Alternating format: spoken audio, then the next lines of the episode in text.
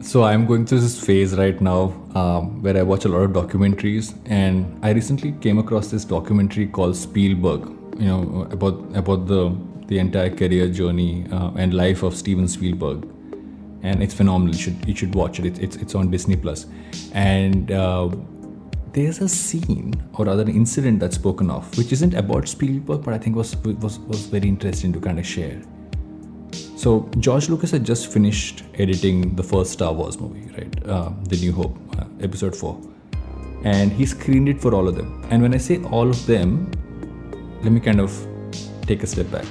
At that point of time, a group of people used to hang out.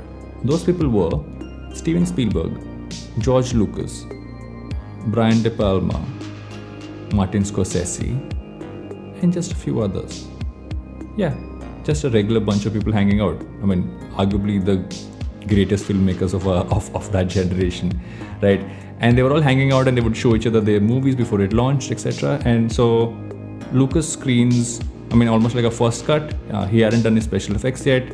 Um, a lot of the footage he used because um, the special effects shots hadn't been done were World War II footage and it got over and people didn't kind of get it the only person kind of got what it was was spielberg and he was super excited so they all go out for dinner together and brian de palma right um, you know for those who don't know um, he directed scarface um, the untouchables the first mission impossible and so many other great movies so brian de palma gets up and he's like I don't understand what's going on. Who are these people? What's a Wookiee? What's a Jedi? Why are there lightsabers? Why is it so weird? And George Lucas's face goes red, right?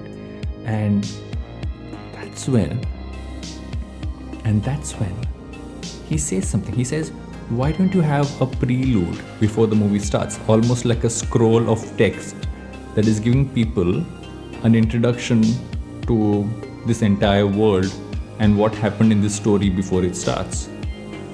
And now you know what I'm talking about, right? That's how the I mean the famous Star Wars scroll kind of came to be. It's because you got a group of friends together and they critiqued each other's work and an amazing idea came out of it.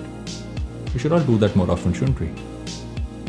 And that's it for this episode of Useless Information. I'll catch you guys in a couple of days.